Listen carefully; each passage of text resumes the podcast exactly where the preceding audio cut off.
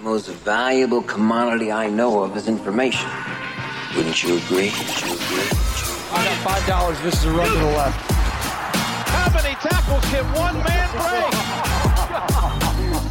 You're saying that humans need fantasy to make life bearable. Humans need fantasy to be human.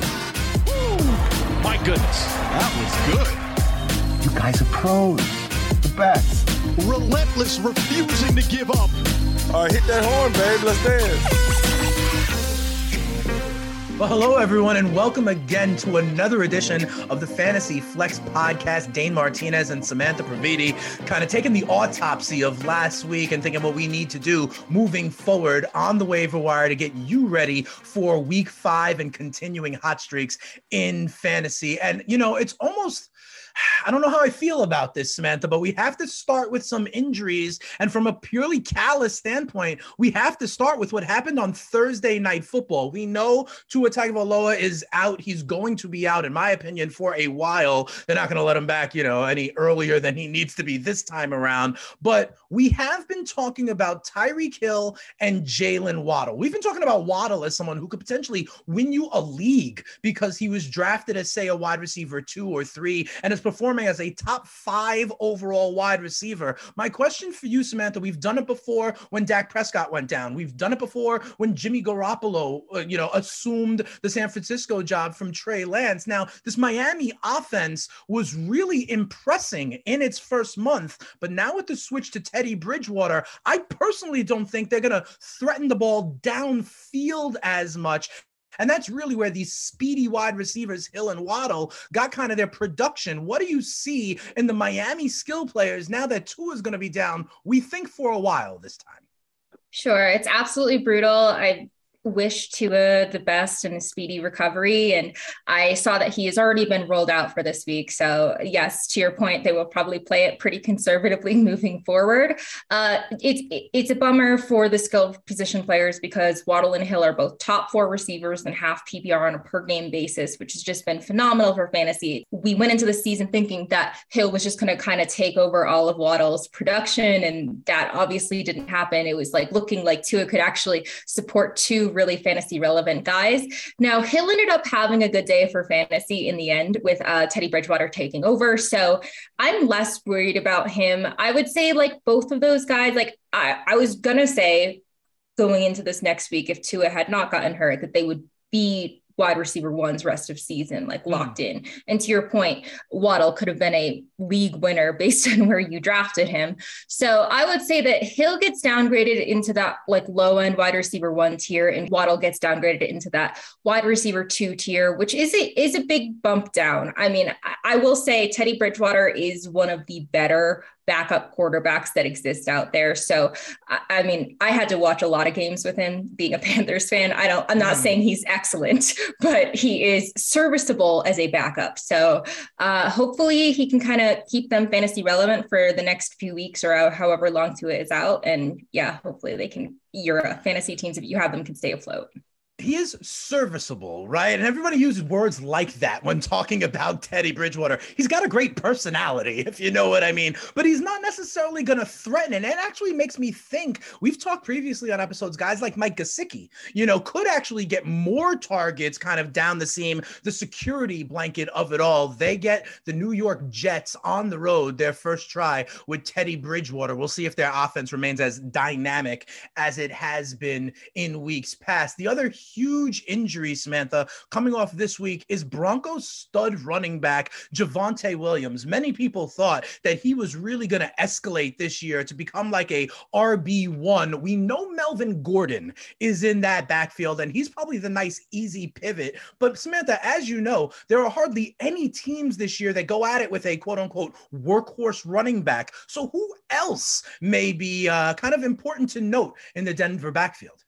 Sure. Yeah, that's absolutely brutal for the Broncos backfield. I know that the fantasy managers out there, this is like kind of where fantasy and real NFL kind of bifurcate because fantasy managers would rather see Javonte Williams out there at 100% of snaps. And that wasn't, that already right. was not happening. So I think that the Broncos are definitely going to go in the direction of the running back by committee, as you alluded to, especially with Melvin Gordon's sort of ball security issues. So Mike Boone would be next up on that depth chart. I think they need to add a, a an RB three probably before Thursday night. Um, I mm. believe Devine Ozigbo is on the Broncos practice squad, so they might be elevating him just for depth reasons. But I think it'll probably be between Gordon and Boone. Gordon was actually very productive for fantasy last season, to the dismay of Javonte right. managers. So I think that he can be like an RB two moving forward, but they're not going to give him all of the backfield. I just don't think that that's reasonable given how old he is and given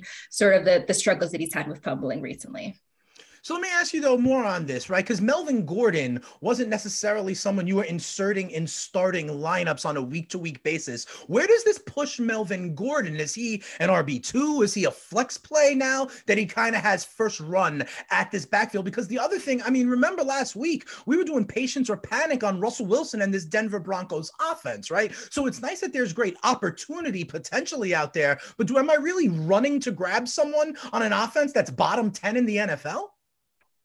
Well, I wouldn't be necessarily running to grab Mike Boone. Uh, he's the only one that's going to be available because Melvin Gordon is rostered in pretty much sure. every league, probably uh, over 80% of Are you starting Gordon now though more? Yes. Like Gordon so, may have been a bench guy. Are you flexing Gordon? Is Gordon an RB2 now?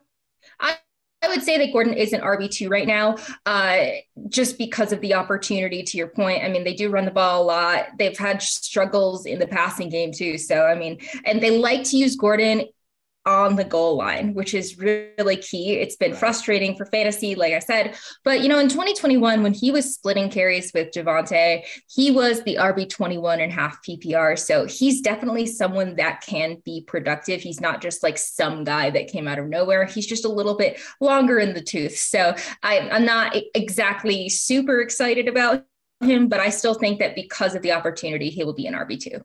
All right, fair enough. I'm going to be very interested to see what the Russell Wilson rushing props are this week, or the anytime touchdown for Russell Wilson to see if he gets part of the run game. Remember, he was scrambling for his life for years up in the Pacific Northwest. Another injury that I think is important is Cordarrelle Patterson, right? This kind of slash player who had the fantasy community a buzz last year as a true running back was doing it again this year, Samantha, for the Atlanta Falcons. He goes down with a knee injury. What do you you think happens here? This is another team. I got to be honest with you, Samantha. I can't figure out. I thought this was going to be a horrific team going into the season, and they're tied for first place after four weeks. Yeah, I've been very surprised by the Falcons. Now, they are doing it in some of the not most conventional ways. Now, uh, Marcus Mariota completely got shut down after he threw that pick. And I think they called yeah. 14 consecutive rushing plays. So that's what's important here, too, because with Cordarrelle Patterson leaving now, he wasn't exactly the archetypical rusher. I mean, he was really more of that hybrid running back wide receiver. But I think that that'll open up opportunities for guys like Tyler Allgeier and uh, Caleb Huntley, who were utilized really heavily in this game. Now, I don't know if that was partly an artifact of like Myles Garrett being out too. They're not having as much uh, depth sort of on the defensive line. But I, I mean, they, they've looked pretty impressive and they're they're both going to get a lot more work now that Patterson is out. So uh, yeah, I would definitely put those guys kind of at the top of my priority. All right, fair enough. I'm passing on these Falcons, and it's still Samantha because I just I don't believe. I don't believe in what I'm seeing from Atlanta and their next games. You know, at Tampa Bay, at Cincinnati. I think kind of the clock will strike midnight on the Falcons, and they'll be in different game scripts than they've been in for the first month of the season, and maybe they'll be playing a little bit differently. But we shall see to be sure. So those are some of the big time injuries. We also had guys like Danny Dimes get injured. Remember, they're going to London next week. Treylon Burks, the rookie wide receiver on Tennessee, he got carted off as well. But Samantha, it is time for us to bring back a segment we did last week. I think to great effect. We call it patience or panic. And I got to tell you, Samantha, Austin Ekeler was probably listening to us here on the Fantasy Flex last week. You said be patient with him. And all he did in response was score not one, not two, but three touchdowns to get himself right back in the RB1 conversation after four weeks. So let's get into some more guys that I want to ask you about patience or panic. I'm only going to say this one more time sir. Calm down. I'm calm. We will start, Samantha, with the wide receiver out of Carolina, DJ Moore. Now, you may have seen on social media last week the idea of if he was open or not, and what being open in the NFL is, uh, aside from saying like Oklahoma, where Baker Mayfield used to be. But what do you think about DJ Moore still with Baker throwing him the ball? It's very frustrating because I have been a DJ Moore apologist for so long. And when the Panthers got Baker, I was like, oh, well, at least he'll finally have someone that can kind of throw it downfield. Well, apparently, like Baker ranks 33rd in adjusted right. passer rating according to PFF right now. And he's like leading the league in clean pocket throwaways. I mean, everything is just wrong right oh, now. I thought ugly. it's it's so bad. Ugly. so I mean, DJ Moore is wide receiver 49 and a half PPR through four weeks, averaging just 7.4 points per game. So it's it's absolutely brutal. I don't know if there are just some some growing pains here. Uh, I don't know if Matt Rhule is going to get fired after next game. I don't know if they're going to bring back Sam Darnold at some time. They did say that he's not ready quite yes. yet with the high ankle sprain. So I will say I'm exercising a little more patience for DJ Moore, but maybe it's just like I just need to commit to it. I'm like I'm, I'm double down. I'm doubling down. I I've just like I've been supporting him for so long. I know that the talent's there. I just need Baker to be a little bit more accurate and a little bit more patient. I feel like he's been running around so much and just scrambling and, mm-hmm. and he's gone back to some of those bad habits that I think we used to see from early Baker. So I'm hoping that maybe he calms down a little bit and we'll see a little bit better better fantasy production for more. I got to tell you something. You referenced it before, Samantha. While he is eligible to come off IR. Sam Darnold, they're saying, will still take a little bit more time. I would not be surprised, Samantha, if by the time you are eating your trick or treat candy, we do see Sam Darnold back under center for Carolina. I mean, Robbie Anderson loves him. It seems like DJ Moore was okay with him last year. I wouldn't be surprised if Sam I am does, in fact, get some starts, and that changes the complexion of some of these Panthers wideouts. But I digress. We'll see what happens on that side. One of the guys you've been talking about all year long, Samantha, is Atlanta Falcons. We've been just talking about the Falcons. Their tight end, Kyle Pitts. Now, everyone thought he was really going into this season going to kind of ascend into that first tier with guys like Waller and Andrews and Kittle and Kelsey. It hasn't been the case. And this Falcons offense, like we said before, is tough to figure out. He's back in the doghouse. Are you panicking? I am panicking. I mean, I Now's told you time. that I was basically going to give him one more week. Then he had right. that good week. But if right. if we had reversed these weeks, like you know, I would have been in complete panic mode last week. It's because I didn't have the the whole like Kyle Pitts prayer circle going on on my whiteboard or anything like that to free him. But yeah, I mean, he's the tight end 21 through four weeks, averaging just five points per game in half PPR. It's it's it's I don't I don't know what to say. I mean, Arthur Smith doesn't care about your fantasy team clearly. I, I I think that he just has such little confidence in Marcus Mariota's throwing ability and that's really, really worrisome. So I don't know if that means that we're going to see some Desmond Ridder soon. Mm. I mean, we already start, we already saw Kenny Pickett. They, these guys could be on shorter leashes than we think.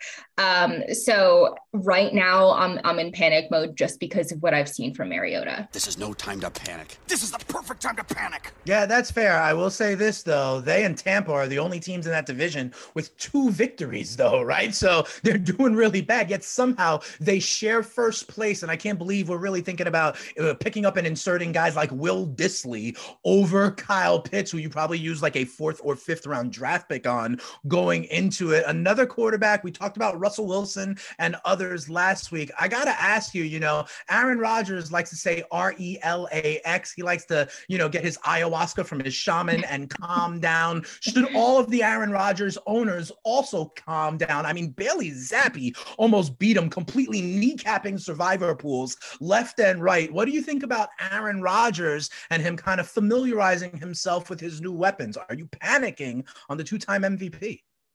Yeah, the, the Should have won this game by like two touchdowns at least. The line was, I think, 10 and a half. Yep. So uh, the fact that it was so close for so long is is actually an indictment i think on on how bad the packers are i don't think that that's some uh, some testament of how good bailey zappe is because I, I, don't want to go down that road hmm. but uh, aaron rodgers is basically the guy that i thought he'd be like i was pretty low on him going into the season maybe he's a, even a little lower than what i thought like i was I was thinking he was around that like QB 12, like right on the fringe, just because I was worried about what the complexion of this offense would look like right. without Davante Adams. And they don't really have a standout wide receiver one. And I think that that's really impacted Rodgers. He's a guy that threw four interceptions all of last season. He's already got three this season. So that means he's on track for about 13 of them. I don't know if that's going to continue, but his accuracy issues have just like definitely impacted his fantasy production. He's just not throwing nearly as much. So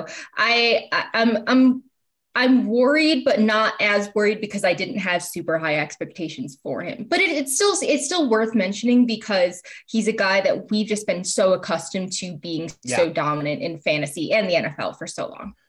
Yeah, and I think, you know, the casual fantasy player, right, just goes on the name recognition of Aaron Rodgers. When you're like, oh, I can get Aaron Rodgers? Of course. But one of the things yeah. you said that I think is so important going into this season, you, me, most people who knew thought that this Green Bay Packers team was going to be guided by their run game, Samantha. Aaron Jones and AJ Dillon, one of the best one two combinations in the backfield in the entire NFL. And it felt to me, even going into the season, that that's what they wanted their identity to be. That's why they didn't care about, you know, bringing in other big time wide receivers. They had opportunities to. There were guys out there that they were kind of connected to, but instead, I think they wanted their identity to be a run heavy team. Think about it when they're in the playoffs and Lamb Lambeau Field, they're not going to be slinging it around. They're going to want to turn and hand the rock to Aaron Jones and AJ Dillon. And it sounds weird, but they too, they're three and one. You know, they had that big loss in week one, but they have won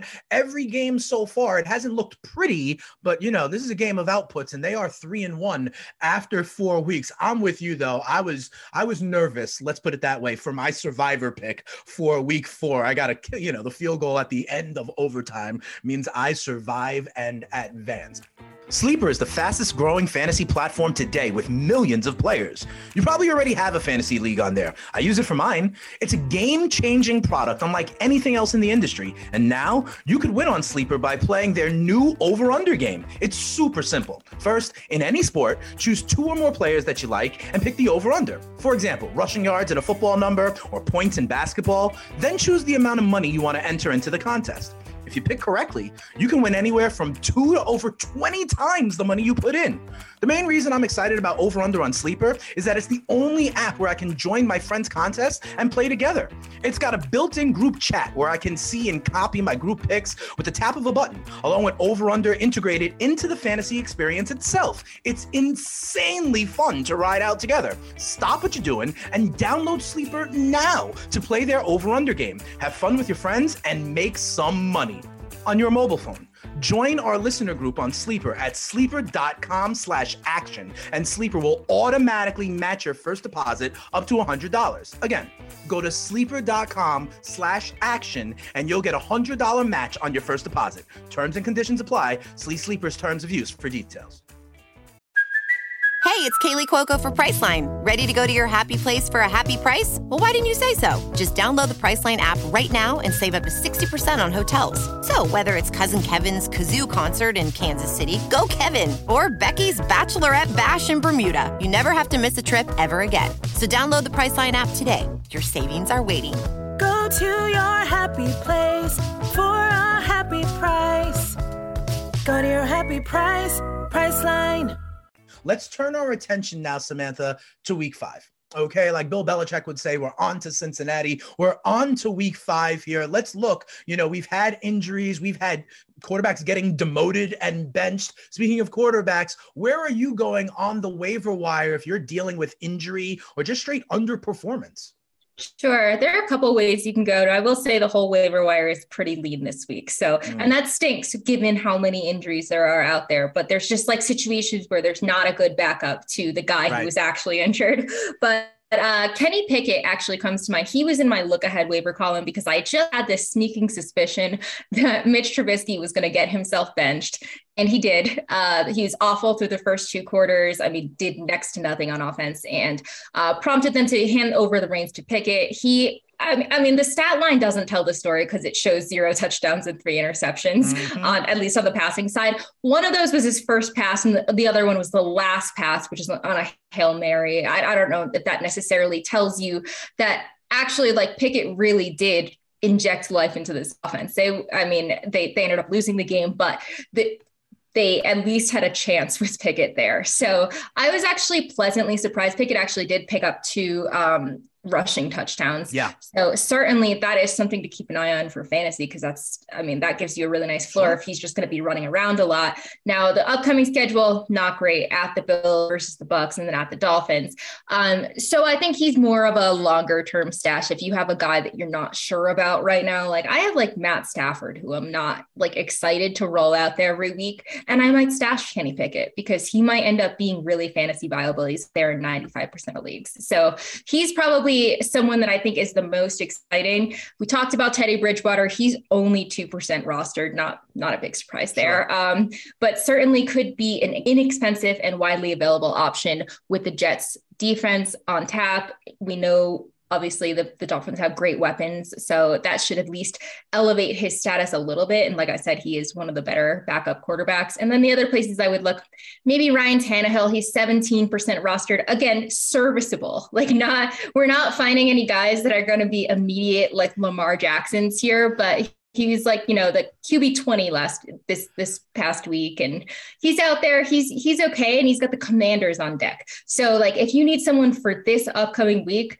the Commanders' defense looks terrible. So it's uh, Ryan Tannehill might not be the worst option. Can I ask you about one other quarterback who, sure. going into the season, kind of like I thought Atlanta was going to be laughable? There's another quarterback, another team I thought was going to be laughable and he just keeps on getting it done. I'm talking about up in the Pacific Northwest, Samantha, Geno Smith and the Seattle offense. I saw them put up 40 some odd points. I see him statistically better than Russell Wilson in most categories so far. And I also believe that Seattle, despite what they've done, they're going to be in these kind of um, explosive games, sort of back and forth, maybe backdoor covers that do profile for quarterback getting production. We know he's got got good wide receivers in Lockett and DK Metcalf.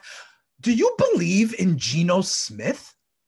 I sort of believe. Now, I will say, I think anyone playing this Lions defense is going to look pretty good, and vice versa. Anyone playing the Seahawks defense is going to look pretty good as well. So, I, I don't know if I want to put too too much stock in that scorigami game that happened, but and the, the only reason that I would really shy away from him next week is he does have the Saints on deck who have looked pretty mm. solid on defense. So I would not necessarily go to him for a streamer for this week. But I mean, if he actually like turns out and looks good against the Saints, it, it, I mean, he's got definitely a number of exploitable matchups on deck. So I think that he's a, definitely a name to keep an eye on. And if you want to add him, I don't hate it at all.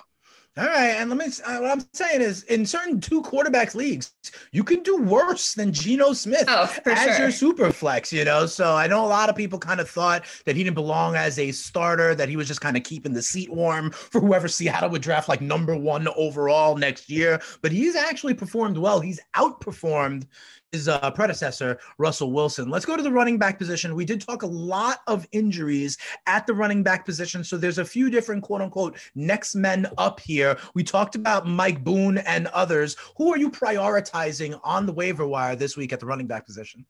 Sure. So we mentioned all the injuries to running backs. Tyler Allgeier is probably my top guy. He's a guy that I actually liked as a sleeper going into the season just okay. because the Falcons don't have a lot of running back depth. He's a rookie. He is 16% rostered and he saw 10 carries for 84 yards. Uh, Caleb Huntley saw 10 carries for 56 yards and a touchdown. So I actually think that that might be end up being a committee type situation, especially if their pass game is going to be that bad. Uh, so I'm going to look at Allgeier probably first. Boone, I just I'm having trouble really getting excited about Boone right now, just because I just don't know. It, there's there's such a small sample size now. They did utilize him heavily in this game once Javon Javonte Williams went down because of Melvin Gordon's fumbling issues. And I think that that was a little bit of like a punishment type thing. I don't know if that's signs of things to come, but Boone was used more like snap wise and touch wise after that point. So, um, I mean, he he's definitely worth a bid. I'm just not sure that I'm going to say, oh yeah, he's a, he's a he's an RB three moving forward. I'm not ready to go there with him yet. Um, but other guys that I'm also looking at, Isaiah Pacheco back on the mm. radar because the Chiefs are in such a positive game script. And I think that if you can pretty much pick the games that you think they'll be in a positive game script, it will probably work out. I mean, I think that there will be a lot of those. Clyde Edwards Helaire was absolutely on fire with the first couple touchdowns on back to back drives. But then Pacheco was pretty heavily involved 11 carries for 63 yards, looked pretty good too in the process. So I think that he's going to carve out a role in this offense for himself. But at very minimum, he's a good uh, insurance policy to have if you have Clyde Edwards. Yeah, fair enough. This, Samantha, is where this week I break out the good old saying I'd rather have a sliver of a watermelon than half of a grape. I don't care about the B side running back in the Denver Broncos offense. I don't care about the next man up in the Atlanta Falcons offense, right? Pacheco is a guy that does intrigue me kind of as like the hammer. He he could have some kind of AJ Dillon qualities about him as they are uplading games, bringing him in. Remember, CEH is injury prone as well. Although CEH, I believe, is now RB4 in PPR leagues going in after his great performance. Yo, Mahomes to hell air for all you Fresh Prince uh, fans out there. And here's the other offense that I'd be interested in getting a share of at the running back position.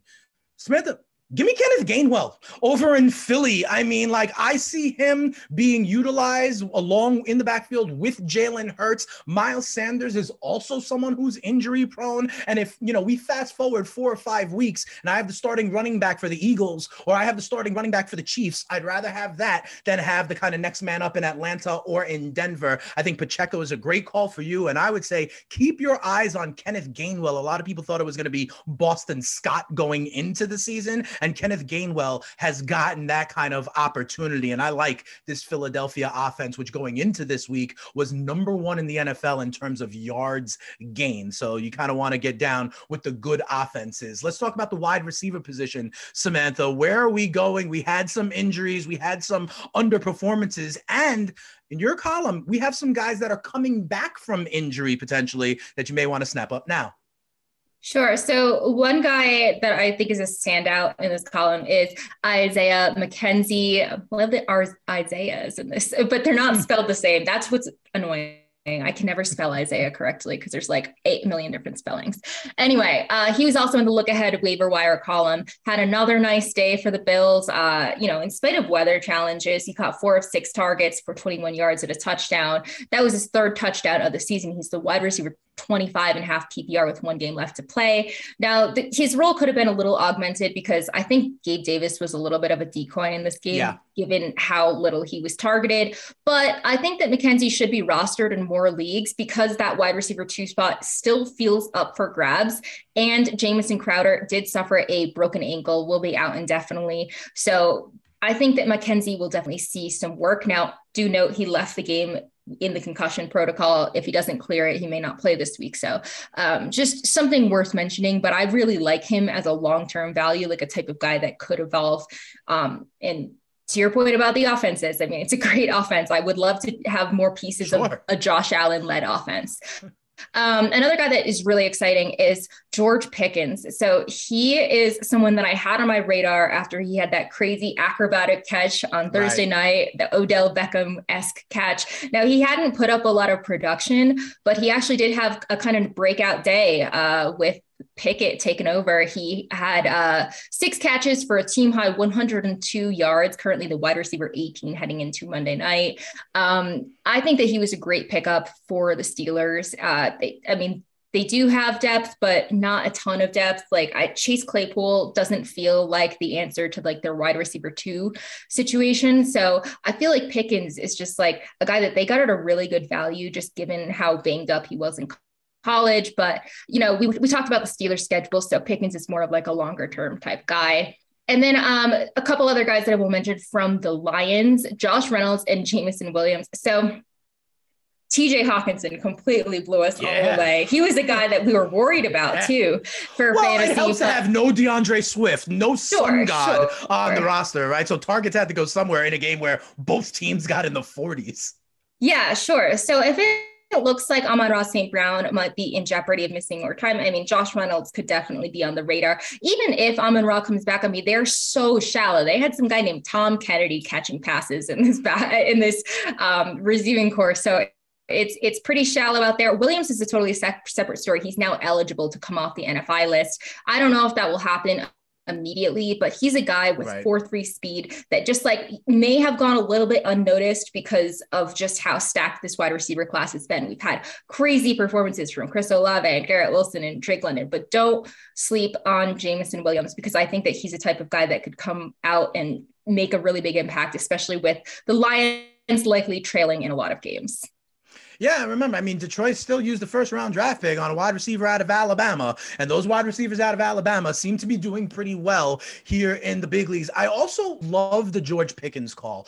And one other note on that, Samantha, if they go to Pickett, that could mean more for Pickens if you and, and the reason is this they have actually more chemistry because they've been running with the twos the entire time in training camp, right? In practices, you know, if anything, Kenny Pickett is not getting reps with Claypool and Diontae Johnson, like you mentioned. He's getting more reps with Pickens. He's already probably got that back shoulder fade or kind of knows what routes he likes to run. So as Pittsburgh does kind of move over to Kenny Pickett, I would not be surprised if the target share for George Pickens grows as well. The only other wideout I would um, include here, you did have it in your column, I believe, as well, is over in Dallas. We saw the return of Michael Gallup. And I know you have been talking about Noah Brown for a little while, but I actually think that Gallup coming back and Dak Prescott on the horizon coming back could resume Gallup being like the normal number two option in this passing offense.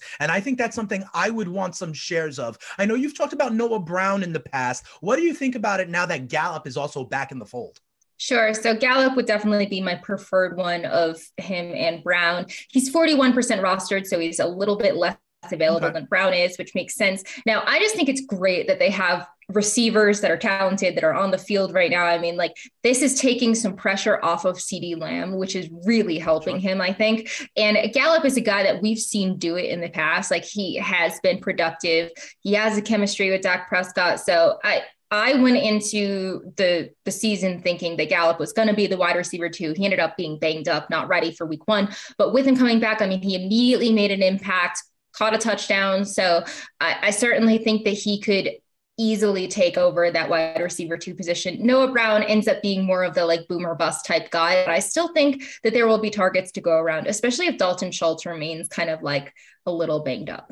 Yeah, absolutely. And remember, maybe the biggest piece of all of that is that Dak Prescott could be targeting next week for a return as well. Although they are 0 1 with Dak and undefeated, I think, with Cooper Rush so far. I so know. We'll and I, I was I was just on San Antonio radio and they were okay. asking me if I thought that you know it oh, was going to be a QB no. con- yeah yeah no, they were no. asking me if they if I thought it was going to be a QB competition and I was like are you for real and I actually saw a couple things on Twitter from Cowboys fans like really? already already giving up on Dak and saying he can't hit the broadside of the barn or whatever like and I'm, and I'm like guys guys guys that was one game against a really good defense. So mm-hmm. I, I, don't, I'm certainly not, uh, you know, fading yeah. Dak Prescott quite yet.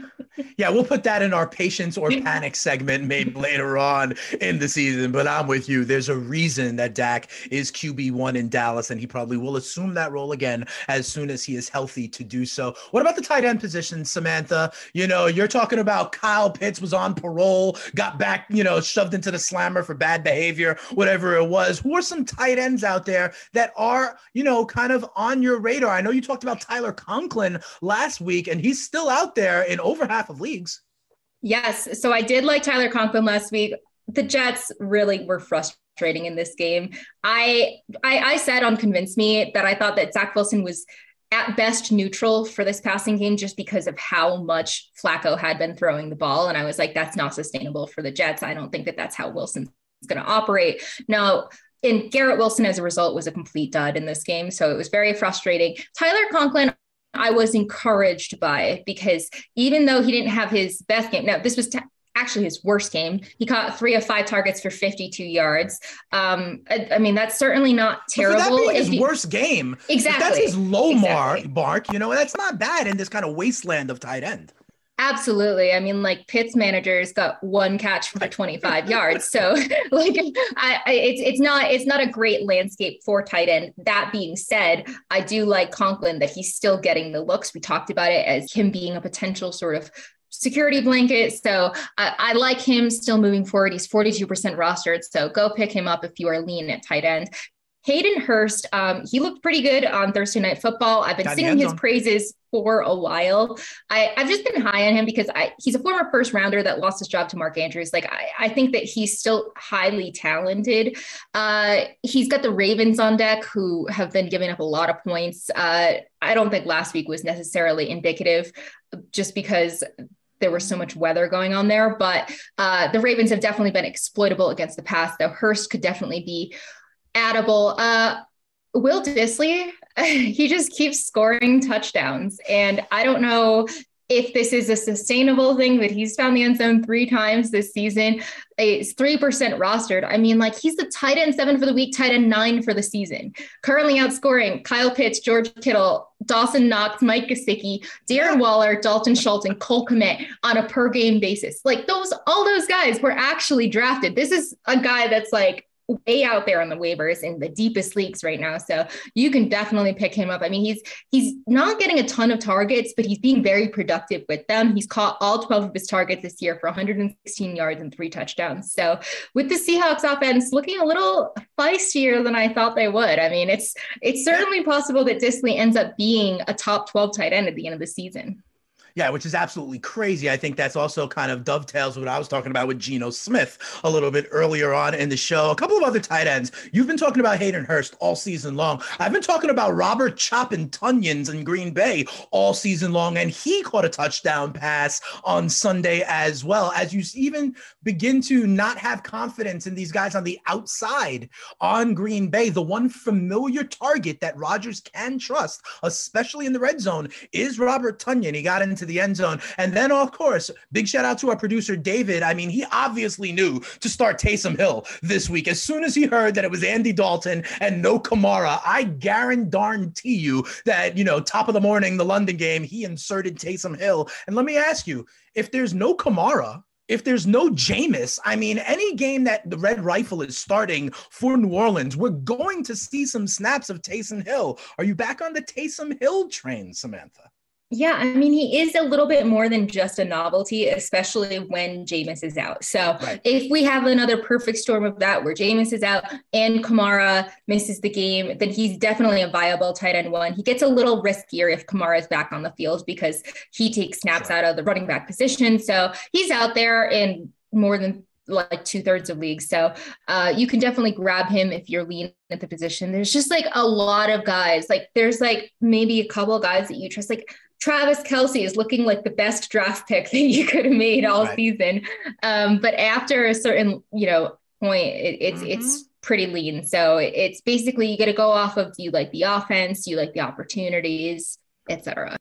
Yeah, for sure. We've been talking about this for a while that outside of the top tier at tight end, you know, getting consistent targets, consistent receptions is very hard. I really think that outside, once you get past, like, say, tight end six, they're almost touchdown dependent. And on any given week, if they get into the end zone, is anybody's guess. Well, remember, here on Fantasy Flex, you could also give your questions to Samantha and her mailbag. Just hit us up, mailbag at actionnetwork.com. If we have some great ones, we'll get them in here on the show. Samantha Samantha will certainly answer some of those on social media as well. And, and Samantha, honestly, we're like a third of the regular season through, right? Most most fantasy leagues, I'm talking like 12, 13 weeks, and then we're on to the playoffs, and four of them are now done. Like, what are your words for someone who's like still one in three, but maybe has like the fifth highest points in their league? We're not panicking just yet, right? Oh, hang in there for sure. I mean, I I have not even given up on some of my leagues that are terrible quite yet. Um, even if you're 0 4, I've started seasons 0 and 5 in the past and like still won the league. So all you have to think about is getting into the playoffs, and then it's any given Sunday at that point to me. So uh, really, like there's there's just bad luck sometimes. Uh, some leagues have like some built-in things to mitigate the luck factor. I know that you showed me your league where like you get two sort of two matchups, results. yeah. yeah where you go against like is it the league median or something like that? Yeah i've seen this a few different ways and i really do think this is smart you know. Great thanks for bringing it up samantha uh, where you could play against your opponent and you could play against the league average or the league median. I also like and this I've done a lot of leagues ever since the NFL changed to the 17 game schedule. Okay. Is I like um, all play weeks. Write your commissioner a letter here. Okay. I think the best possible format is when you play every other team once and exactly once. So you don't have that kind of schedule imbalance and you're playing like two or three teams